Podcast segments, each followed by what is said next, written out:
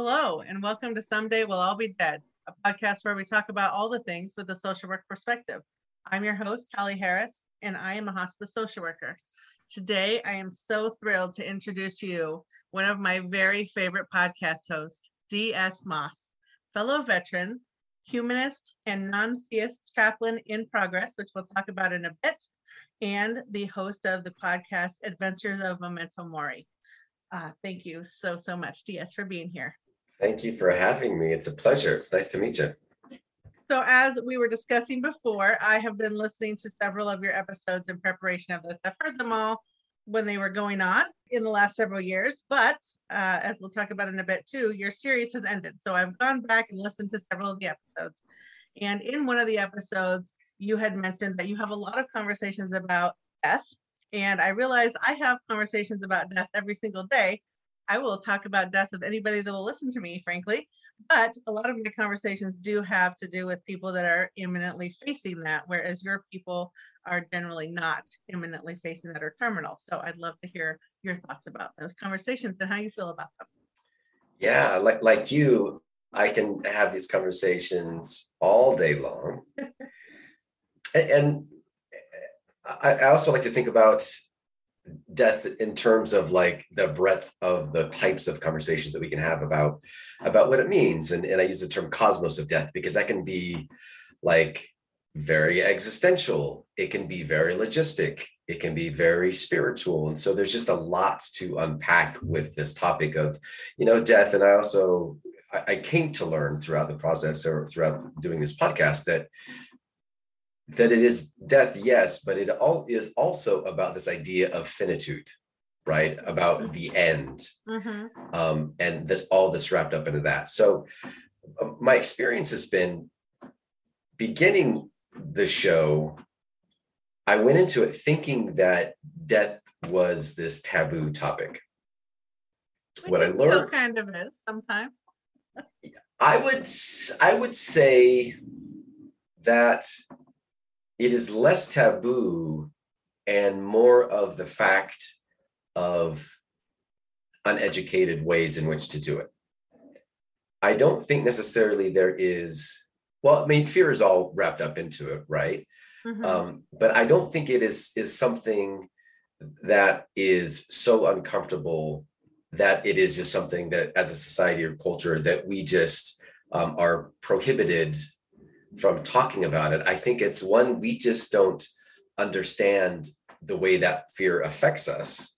And two, we don't have the equipment um, through like just basic communication skills to to find ways in which to talk about it. And that's not a knock on anybody because it's because we're predisposed as sentient beings that want to procreate and survive that we don't dwell on our you know imminent end right? It's not a very healthy way to be a species on a, on a planet that requires you to survive right? So it makes sense. Um, but now that we actually have consciousness and we can we can actually contemplate um, and try to think about how we will not exist which is in and of itself is a is a hard thing to do right? The brain that only knows consciousness and being is trying to comprehend unbeing right, so that's like a weird thing to get into anyway. And and so i so i think it's maybe it's taboo but but i think it's it's just less ability to comprehend and to communicate those are fair arguments. If I can, yes, and you. Uh, in my experience in hospice, there definitely are cultures that absolutely don't and will not talk about it for fear of actually bringing death on faster, for example. Mm-hmm. And there may be, and it may be because they're actually facing death, that I find that people are not comfortable about it because they haven't started having the conversation in our culture because we just don't talk about it. Not that we can't, but we just haven't and don't. It's not normalized yet. Hopefully someday. Um, but because it is right in their face at this point in hospice, that now they don't necessarily now they're more uncomfortable talking about it. Whereas a lot of your episodes that have been so fabulous is is how to ease people into those conversations when they're not imminently facing that. Yeah, I I love that the word choice you use of like it's not normalized. Yeah, Mhm. right. I think no- normalizing the conversations is is where we need to get to. You know, it's also interesting too, and, and I'll lean on you because this is, you know, this is your your life. I'm just a curious student of it all. But what I've also learned too is that in the realm of of thinking about and having conversations around death or mortality, there are like three categories, right? There's like the death of the other, which is typically someone that is close to us, a loved one, right? Mhm. Which Mhm. then we talk about things of of grief and all of that goes into that. And and then there's actually then there's the whole another subject of of death of one, oneself. yes. well, that's a whole nother ball of wax, right? Which I don't know if it's easier or harder than the death of other. It's just different Yeah. right and then there's and then there's which is quite existential and then there's i think something more broad right is it's almost not quite metaphysical but it is sort of metaphysical. It is like what happens before and after or, or nothingness which is um, i think if you do it like a, a death venn diagram right that that's like the big one and then like the death of other and death of self is kind of fits in there nicely as well. So i think it, it also from my experience the way to get in these conversations kind of depends on which of those quad or not quadrants which of those segments you're actually talking about hmm hmm And how much you've had experience. I think I find that people have had that have had experience of the death of a loved one or someone close to them earlier on in life actually makes it easier to accept or talk about later on. Whereas people that have been, I guess, fortunate enough uh, to not have someone close to them pass away until they're in their 50s or 60s, that is really hard, especially when we haven't been normalizing things before that. yeah i mean that's that's the sad rub right is that you don't wish that anybody experiences to any severe degree when they're young Mhm. right we want everybody and their families to to live as full of life as they as they can can yet those that, that may have more experience with it and, and not always right? It doesn't mean that just because you have experience with it you you have a you've come to terms in in a better way than someone else. That's Very that's true. not that's not exact arithmetic. But yeah but we need to find a middle ground. We need to find a middle ground as a right as a community. I, I think we talk about like i get asked a question a lot about sort of america and like western ideas about how culturally we talk about death or accept death but i i even think that's like too broad right i think there's a middle ground between like families Mhm. and culture, which is more like community. And, and, you know, I don't ultimately don't, don't have a solution for how we get to to to be more community oriented in our normalizing of of death and conversations around death. But I do think there is it is, you know, stepwise, right? It co- goes with one's own self, one's family, and then one's immediate community. And then we can talk about culture. I mean, what is American culture anyway, right? Like d- do does America have a problem with death or we're talking about death? Yes, but not like all Americans, right? Right. Like it, it- that's just that's a- a Obviously, we don't. We don't. Yes, absolutely, absolutely. I want to pull it back just a minute um, so I don't forget to ask. I noticed that the tagline of your podcast has changed a little bit. I think now it's a skeptic's guide for learning to live by remembering to die. You started out by saying a practical guide, and then it turned into a cynical guide. So I'm just wondering what spawned those changes. It's all provisional, Hallie. the more you learn, the more you realize that um, you didn't know things.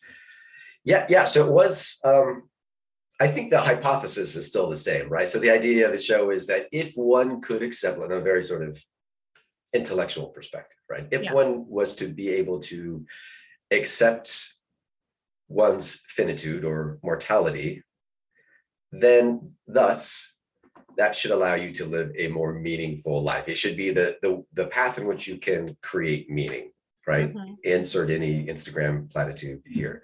So so so the test was is, is like, is that true? Yeah. Is that possible?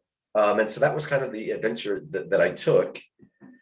and you know, I, I was I, I was born in an existential crisis, so this always was something that I wanted to explore anyway. You know, I, I like to say instead when I was born, instead of coming out of the womb crying, wah, I came out crying, why? So so it's been like it's it's always been a great curiosity to me in, in many forms. And then, you know, the more I learned in the show, I, I found that that there wasn't necessarily a practical guide, right? There aren't necessarily steps in a very neat package that you can be like, if you do this, then this will be the outcome, right? Because we live in a very uh, outcome oriented era in now I will say America in America culture is that we're you know we're very success oriented and success orientation has many many forms. And one of those those forms is like we we expect all of these quick fix formulas right? And so that's kind of where i started from uh, not realizing that it's that it's never that neat. That sounds like every definition of grief and bereavement that we have. Right that there are not i mean five steps is a whole nother conversation of how they don't exist but there are not steps of grief or bereavement that you vacillate everywhere and it's all over the place and never really ends. It's always a work in progress. Yeah and and provisional right? Like yeah. you things things change the, the way you you feel more you feel less you learn more. Yeah it's not it's not linear always yeah. Or maybe it's hardly linear. Hardly yeah. Um and then i went to like a, a cynic's guide uh because i i think i i wanted to be a cynic right? Like i wanted you know i i my degree my degree's in film and it was like a minor in screenwriting and i wanted to be like the Bukowski, right? I wanted to have some sort of drinking problem and I wanted to stay up late, right? And I, I wanted to get this like this beautiful piece of art that only that only shows itself like at five in the morning after a bender, right? But then I realized that, and so I think being a, a cynic was part of this sort of like idealized version of oneself, which is kind of weird to say. Like I want to be a, a cynic, um, but I'm not. I'm I'm really a closet optimist, um, and I like a full night's sleep. And I like getting up early in the morning and not having a hangover. that, that does help. so so then so then yeah so i changed it from that. And and who wants to listen to a cynic anyway right? Like that's as a tagline. Um so then i so i eventually landed on skeptic which i am a skeptic. I think skepticism is not a negative term at all. I think it, skepticism is a great tool through which to navigate life and to always be asking questions, following your curiosity. And again, just go back to this idea of um, it being provisional. Like I, I'm totally, I'm a person that's totally okay with saying that I was wrong 10 years ago and that I was wrong yesterday and then I was wrong this morning, right? Like I, I, I made decisions and said things on what I knew at the time. And that doesn't mean that I always knew a lot when I said things. Two things we need to normalize the most death and apologizing. I hear How here. much of a better world would we have if those two things were normalized? Yeah. It's like, oh shit, I was wrong. I'm sorry. That's apparently that's hard. So you did your show 2015 to 2021. You had a couple episodes that looked like they were outside of the actual series. And there definitely are more episodes that I specifically want to ask you about. And I, I first selfishly want to know are you going to ever do more series or episodes? Is that ever in the possibility? I would say that I just can't help myself. Yes. There are there are some other, you know, there's some things cooking. So All right. All right. I'll be on the lookout. the inside scoop here. Yes. There are things cooking. very exciting very exciting and then my other one i actually was going to leave it for later but now i kind of want to know some of the last episodes you did were still fairly early on in the pandemic and they were pretty optimistic as you said you're a closet optimist living in new york kind of one of the main epicenters as we are over here in Washington. Are you as optimistic now as you were then? And or how are you feeling about the state of the world slash America in this pandemic? that's hard. I know that's a big question. Oh, it's so hard. How to answer this? I would say I, I still am optimistic. Now, let me back up uh, because I don't know if I mean that. we can change our minds. Remember, you don't have to stick with this answer forever. That's right. Yeah, I, I just gave myself an out to to backtrack. No, I, I, I will say one thing that concerns me the most is the idea of getting back to normal. Because I always like to remind people normal is what got us here in the first place. So if we're not thinking hard, and if we're not really taking some stock in what just happened over the last 24 months plus, then mm-hmm. it's all for naught. And we cannot let this be all for naught. And so, like, how are we individually, right? I think mm-hmm. it starts there, always starts there. It's like, how are we changing things for for the better? Yeah. And what concerns me is that, at least from what I have seen, that's not happening on a scale that you know, I, I, guess maybe personally I would have hoped to have liked it seen, right? Like in, in New York, which eh, I always have like a love-hate relationship with New York, but but one of the things about coming out of this, it happened during the summer last year, it's happening now that like today was a beautiful day and people just love to get outside. And part of their like First Amendment rights is like, I want brunch. Like I have a right to eat in a restaurant yes. whenever I want to.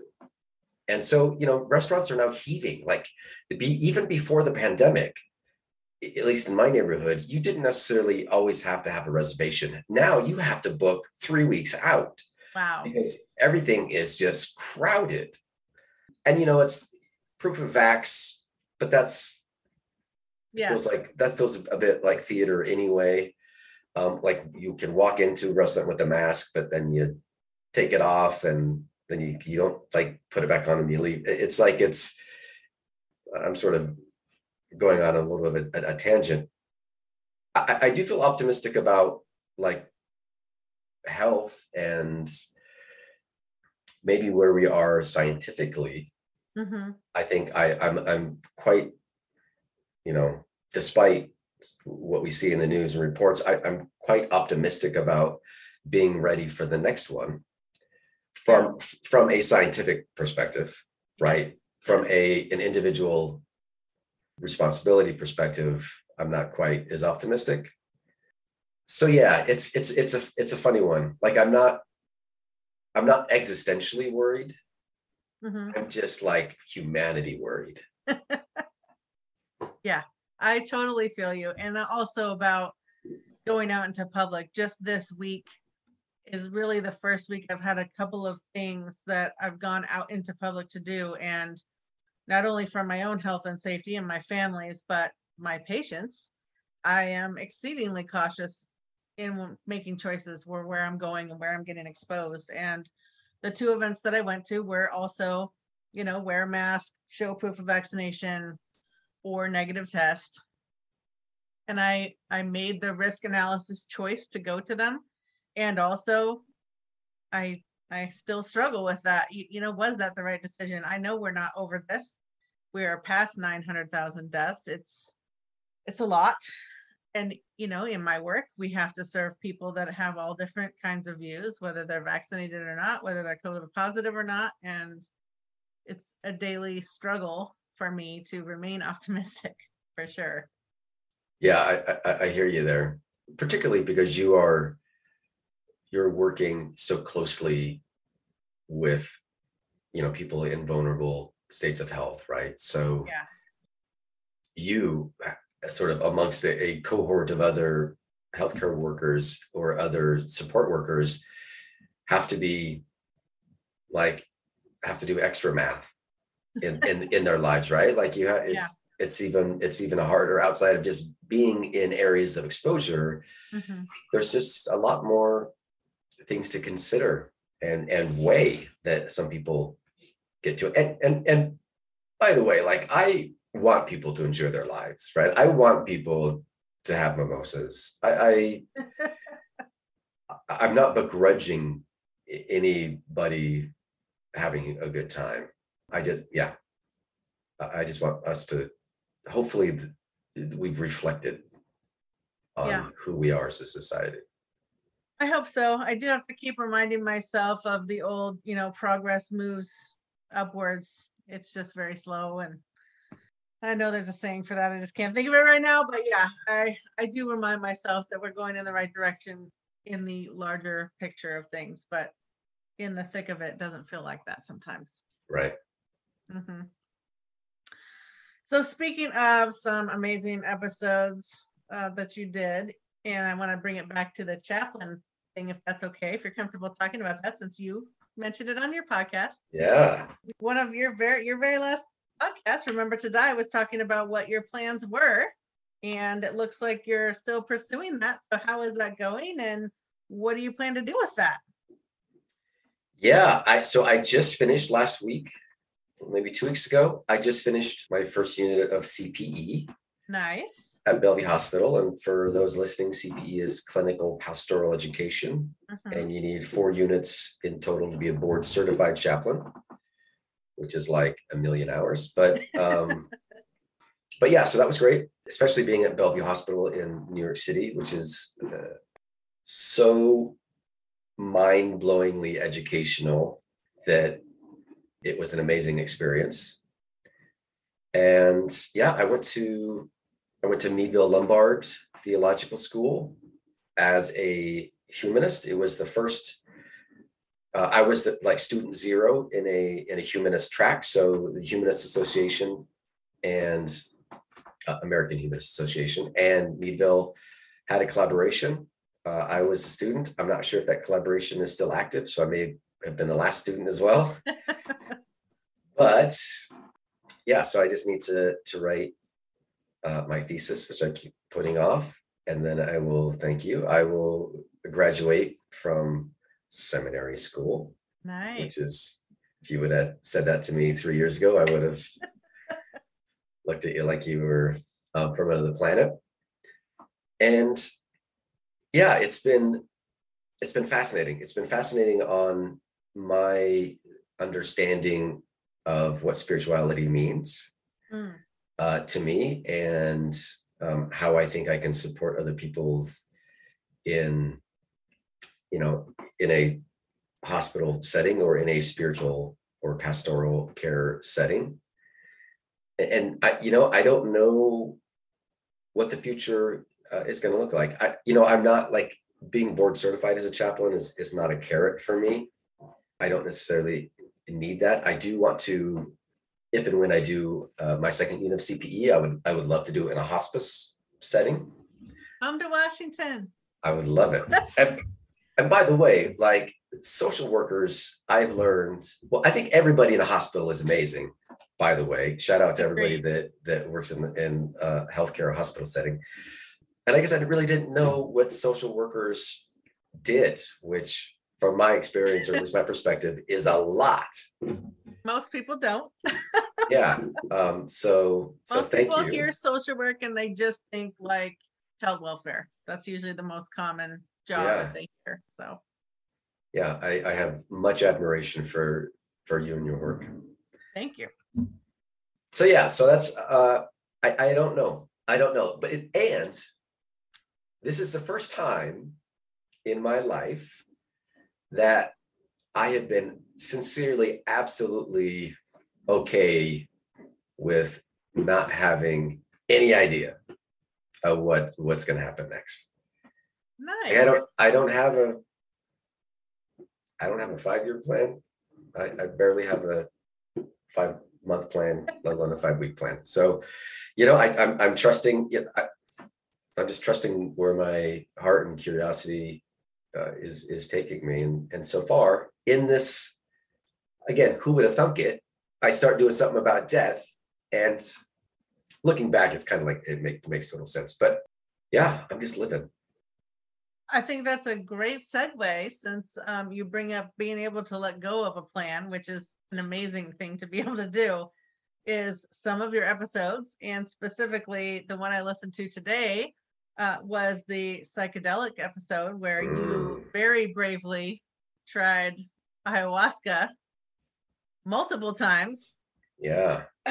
so uh wow first of all people go back and regardless go back and listen to all the episodes because they're all amazing i don't know if you had a chance to look at any of my episodes i did we're doing we're starting a pilot program with five hospices around the country for ketamine assisted therapy in people with one year or less to live and via that pilot study we have to do our own experiential and so I was able to try ketamine twice, which is not anything like ayahuasca.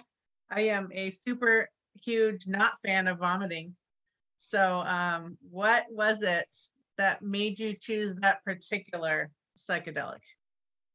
And also, do you think that had something to do with you being able to live, kind of bringing it back to what you're just saying in the moment without having a long plan and no anxiety about that? I, I would say it was definitely influential.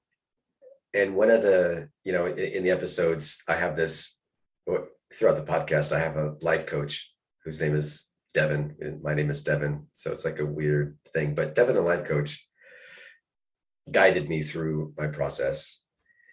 And one of the things that he would always say, which I agree, and I would repeat to other people that if they were to ever to ask me um, for advice about this topic is like it doesn't do the work for you. Mm, It's mhm. not a magic pill. Yeah. You still have to do all of the work. It just maybe clears uh, the pathway for that work. And so, so yeah. But without without that experience, who knows if I would be here now in in sort of the, this the same perspective. Um, and it was like it feels looking back it feels like the right things happened in the right order Hmm. you know again not to contra- contradict myself earlier about saying you know some things just aren't linear but this felt very exponential maybe and why i did ayahuasca it had always been something that that was floating around like the first time i had really heard about ayahuasca was like in 2011 I had a friend that did it at the same place at the Temple of Way of Light. But it wasn't my first. I did I did peyote like two years prior to ayahuasca on a spirit walk out in the desert, which wasn't. It was revealing, but not nearly like ayahuasca was. Hmm. Was it worth all the vomiting? Yeah, yeah, and I've I've actually gone back and, and done more. So Wow. Okay. yeah, Okay. it's a different type of vomiting. Oh, you say. Yeah, it's not like there's like I should not have had that last Manhattan vomiting, and then there's the like your body or the medicine wants you to purge some things. I mean, that definitely does happen with people taking ketamine. So I'm familiar with that concept of being able to purge out what you don't need. I was I was able to avoid that, but it was not without difficulty. And um, I really hate it. So I mean, that's it's yeah, that's understand. Like sometimes vomiting is just really a horrible experience. Uh some of the other episodes another episode that you did that was that really stuck with me i didn't even i didn't have to listen to it again because it's still with me um, was the one that you talked about pet loss and specifically in that you did your own journey of your own pet loss um, which i thought was just really beautiful and meaningful. Uh, do you have any thoughts now looking back on that episode? Have you had more pets since then? I guess that's one question. No, and and I'm looking Instagram in my direct messages because I have a, a friend who has a friend who just wrote a book about pet mourning. And I was hoping to have the name of that book so I could plug it here, but I don't have it. And maybe we can follow up and I'll, I'll give it to you. No, I mean, thanks for bringing that up because it's a it's one that it was really hard to do the voiceover for.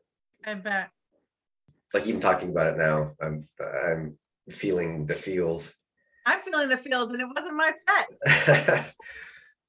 yeah, I think you know for all the reasons that we talk about in the podcast, it's it's it's just very confrontational in the sense that you know we're just so responsible for these creatures who are actually you know extensions of our heart mm-hmm. and then we have to make the call the title of the episode is making the call and so there's a lot that goes into that like i know a lot of people that at, at certain points like don't know when or know when but don't admit when that call is and end up spending thousands and thousands of dollars at the very end of the of the pet's life to prolong it mm-hmm. maybe a, a, week or or not even at all and, and by the way do do all that you can to to give that pet the best life and best best death is possible but it's but it's it's challenging. And, and uh, that's something too that i don't think uh, we uh, talk about. No you know it's it's rough right? Because i i had a friend tell me it's like it's, it's part of it's part of the contract of having a pet. Like we don't think about it and maybe nor should we when we have a cute little kitten think about like well most likely i'm going to outlive you and yeah. it's going to shatter my heart. Mm-hmm. but in you know that that is not only a contract of having a pet but that's a contract of life and yeah. um yeah it, i have not since got got another pet i i'm not against the idea it just hasn't um, I'm leaving it up to to fate. I guess I don't. I, I don't need to. I think it's you know this is probably like a double statement. I don't feel like I need to plug that gap mm-hmm. um, in my heart, but I'm also pretty fearful that if I get another dog, it's not going to live up to the expectations. And you know what sure. I mean? It's like I had sure. I had the one, right? Like I yeah. had the most amazing brilliant, athletic, good looking. Not that those are all qualities that we have to admire, but and maybe that's all projection. But like he was, he was perfect yeah. for me and to me. And so that so maybe I have a little bit of fear of like I, I you know, I, I'm replacing them. These are just so things that like again, it's been like boy, three years now. Yeah. And I still like sort of think about these things and stumble and mumble and you know it's, it's hard i actually i was walking with my girlfriend earlier today and she we were walking past the park that we used to always go to what's the question she asked me she asked me something about dogs in new york right? Which is a whole category of, of nuttiness and fun. And then i just started talking started talking about you know my guy. And she asked how long it had been since he since he died. And i was like well i guess probably three years you know? And it's a yeah it's it's interesting. And i don't know if like i think we all know right? All of us that have pets and have lost pets we we know how special they are. And so i don't get like i don't give really any thoughts about people that don't understand the relationship um, if people don't understand the the grief that comes with that relationship. You know people like well they're not well they're not human. Like i don't even like whatever i don't even need to engage in the conversation because if you don't already understand then there's nothing i'm going to say that's going to make you understand and i don't really then care to even talk about it with you yeah i i'm super interested to hear what your friend's book is called and to read it um, I interviewed Jon Katz, who did a book called Going Home Finding Peace After Pets Die. And I used that because in hospice, I am a case social worker out in the field, but I also handle the pet loss side of our bereavement program. And so when that gets triaged through the bereavement, they will send them to me if it's specifically pets. And what I found was that people that were really struggling and of course pet loss is disenfranchised like you're talking about eh, people that don't understand will never probably understand in a similar way to the culture of the military. if you if you haven't experienced that, you there's really no way to explain it to a full extent. But what I find as I go through the grief with people of a pet that they feel like has been they they have grieved too hard or too long. There's no such thing, obviously. There's no time limit on grief, but in a way that makes them dysfunctional and they feel like they need to find a way to be able to move on that there's some trauma that happened in the in the span of that pet's life. I feel like i need to write a book about this myself. Every single time someone that has has come my way about that something large happened in the life of that pet. And it made it so much harder when that pet died regardless of how the pet died whether it was the difficulty of choosing euthanasia whether it was an accident um, or any other, you know, an illness, anything like that. No matter how that pet dies, no matter how long they had the pet, whether it was three years or 20 years, every single time someone has had in their life a really big significant event happen that they either didn't deal with at the time or it's bringing it back up. That's And that- interesting. I'd read yeah. that book. Yeah. Thank you. You're right. I- I'd read that book. it's it's in my mind it's in there because it's it has come up every time and when i've brought it up now that i've done it so many times as i'm going through it with people um it really resonates so i would suggest that too but also i'm looking forward to reading that other book because every little bit of information i can get i'm happy to get it and spread it along Yeah, I'll, I'll let you know. Um, and you said the other book is Jon Katz is the author. yeah ironically Katz, he was talking about dogs um k-a-t-z and it's called going home finding peace when pets die I wish I would have had that when I was doing the episode because I actually found it. I, I found somebody that does it, uh, a therapist in New York, Hmm. but she's like she was like the only person that I found, and I'm sure that maybe I just wasn't. I don't know, but it, it was not a a common thing that was that was out there. Mm-hmm. It's really not. It's really not. There's a whole long list of things that are disenfranchised grief, and that's definitely one of them. So yeah, that that episode meant a lot. Is my point. Oh, and Or- so so you, that you did. Thank you. Yeah. Thank you. That was, yeah, that was one that was, yeah, super near and dear to my heart. So do you have pets? Several. Uh, right. Currently, I have a dog, three cats, and what's left of five hospice koi that I rehomed. So Hospice koi. yeah they're they're in the twilight of their life when i got them and i was rehoming them for some a different family that was going to be facing their own mortality so Mm, yeah so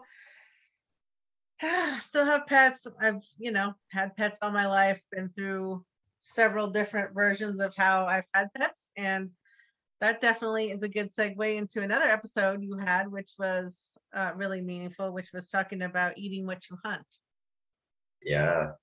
that was a two-parter as i recall two-parter.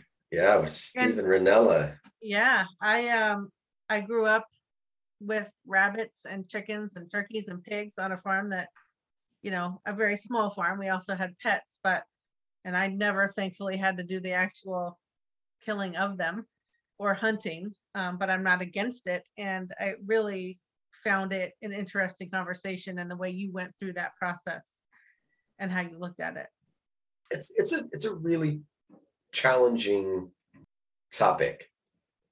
Like that wasn't meant to be a, a two-part episode, but the more the more you dig, I think the more things that you have to face and the more decisions you have to make about what path you, you- you're going to go down. And so, you know, ultimately, what I what I learned is that there was a a a guest in the show named Tovar Cerulli, um, and he wrote uh, he wrote a book called The Conscious Carnivore, and he was a vegan that transitioned into being a hunter because he realized after sort of I think I don't know how much of a Buddhist he was or if he just spoke if he just spoke Buddhist or if he was a practicing you know some people just have read the Thich Nhat Hanh books and Sure. but but but he did you know, reference Thich Nhat Hanh in sort of this idea of looking, spending the time to look deeply into something.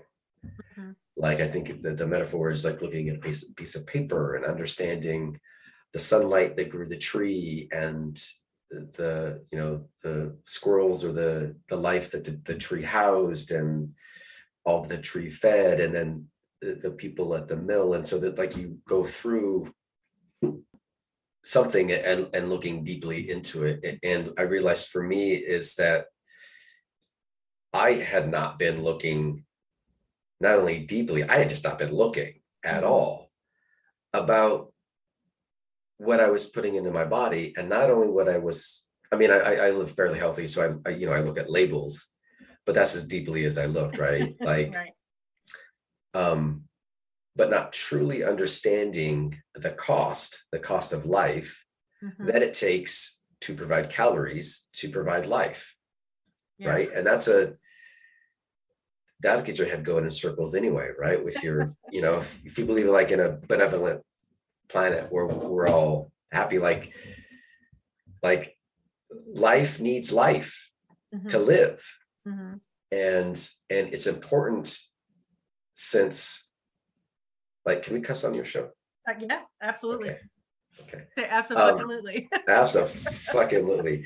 Yeah, humans. I mean, humans are fucked up, right? Like we we have created a narrative that we are um, top of the food chain, right? We have extracted ourselves from the natural world.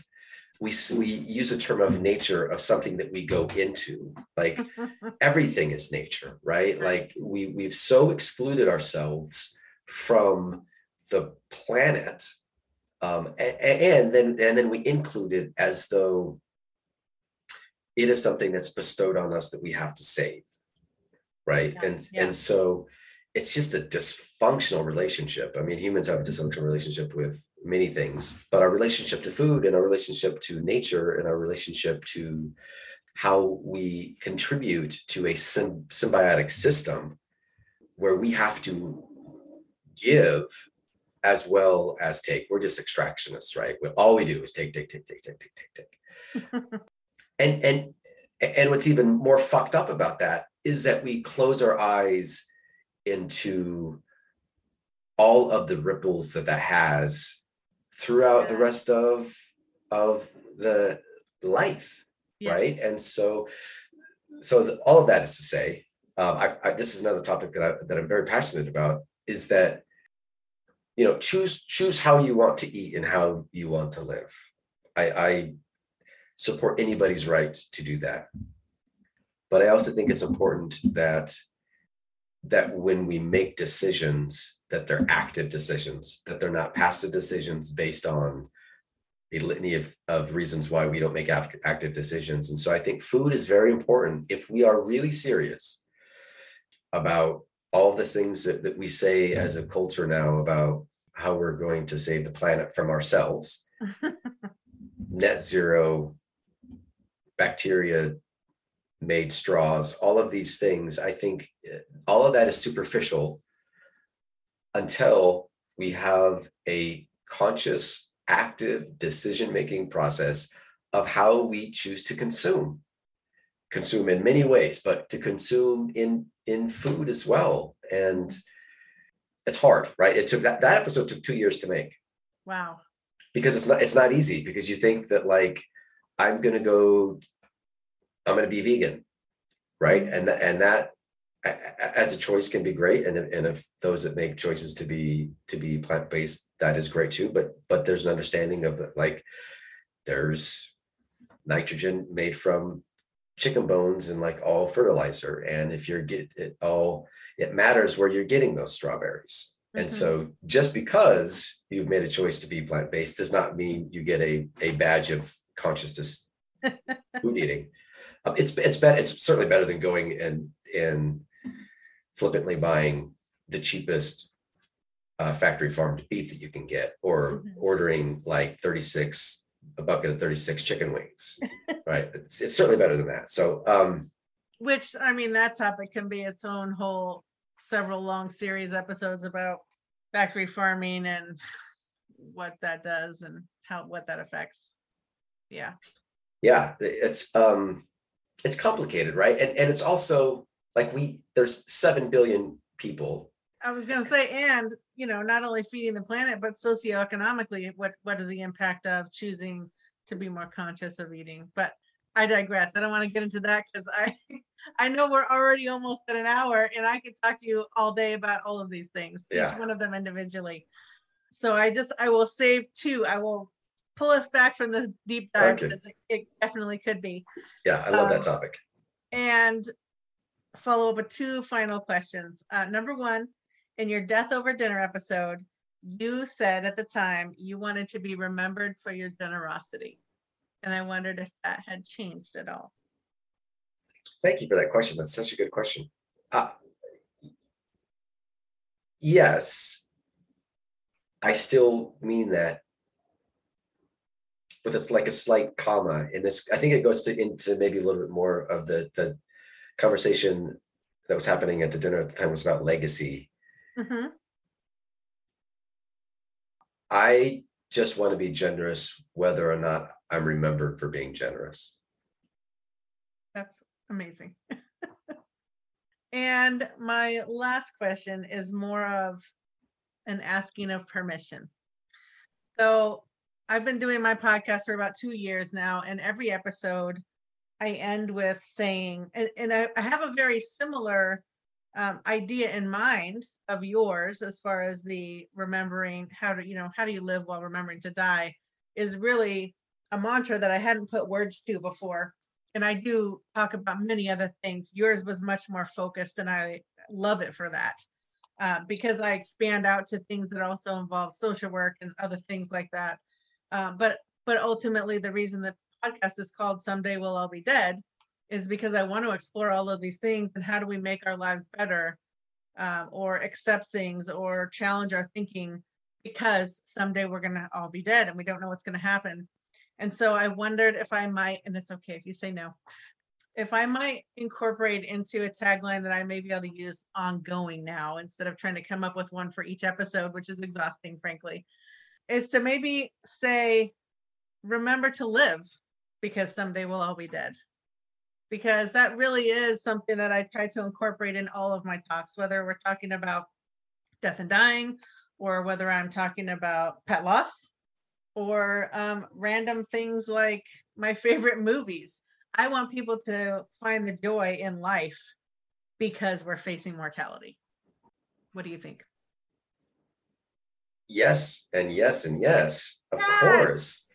Like uh, like i don't have uh, like i didn't come up with the idea right? Like you know it's also helpful to think of uh, you know back when dead poet society came out there was like hair salons called carpe diem. There was like carpe diem flavored ice cream. Like the world had fucking carpe diem itself up into a frenzy and I and I think more importantly, we need to append that with memento mori carpe diem, right?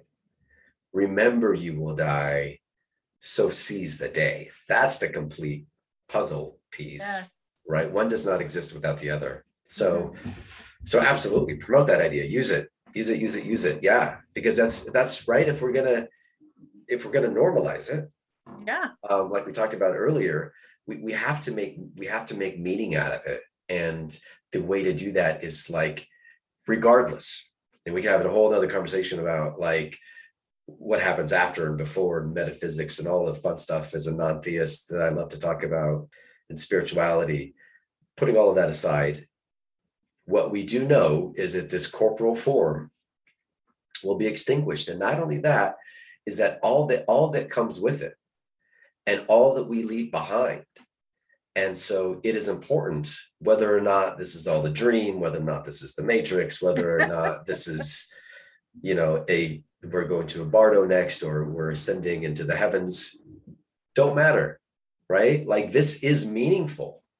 And we must act like it's meaningful and make meaning of it. And and our absolute impermanence is the best tool to be like, and it's hard, right? It's like it's easier said than done. I think I think there's again, it's it coming back to the brain is like the brain wants to survive and the brain doesn't understand its own non-existence, right? I mean, like intellectually we get it, but but embodied, we don't get it because we don't want to get it, right? But but I Yes. think it, you know, it is a there's a sweet spot, right? There's there's a sweet spot of like not being just anxiety inducing. right? We don't want to think about death so much when we don't get out of bed. Yes. Um, we want to be able to get out of bed and and you know make sure to the best we can. Don't let perfection get in the way of actually progress, but doing the best we can and being being the best we can be and letting that actually translate into this idea of community you know because none of us uh, it- it means nothing without the other person um, involved. So that's love that. That sounded a bit preachy, but um, yes, well, you are going to be a chaplain. yeah, Oh goodness, I love every bit of this conversation. As I said, I could talk to you for hours on end about all things death and dying and existentialism and every other thing. Um, thank you, DS, so much for coming on the podcast. Please, everyone, go and listen to the Adventures of Memento Mori.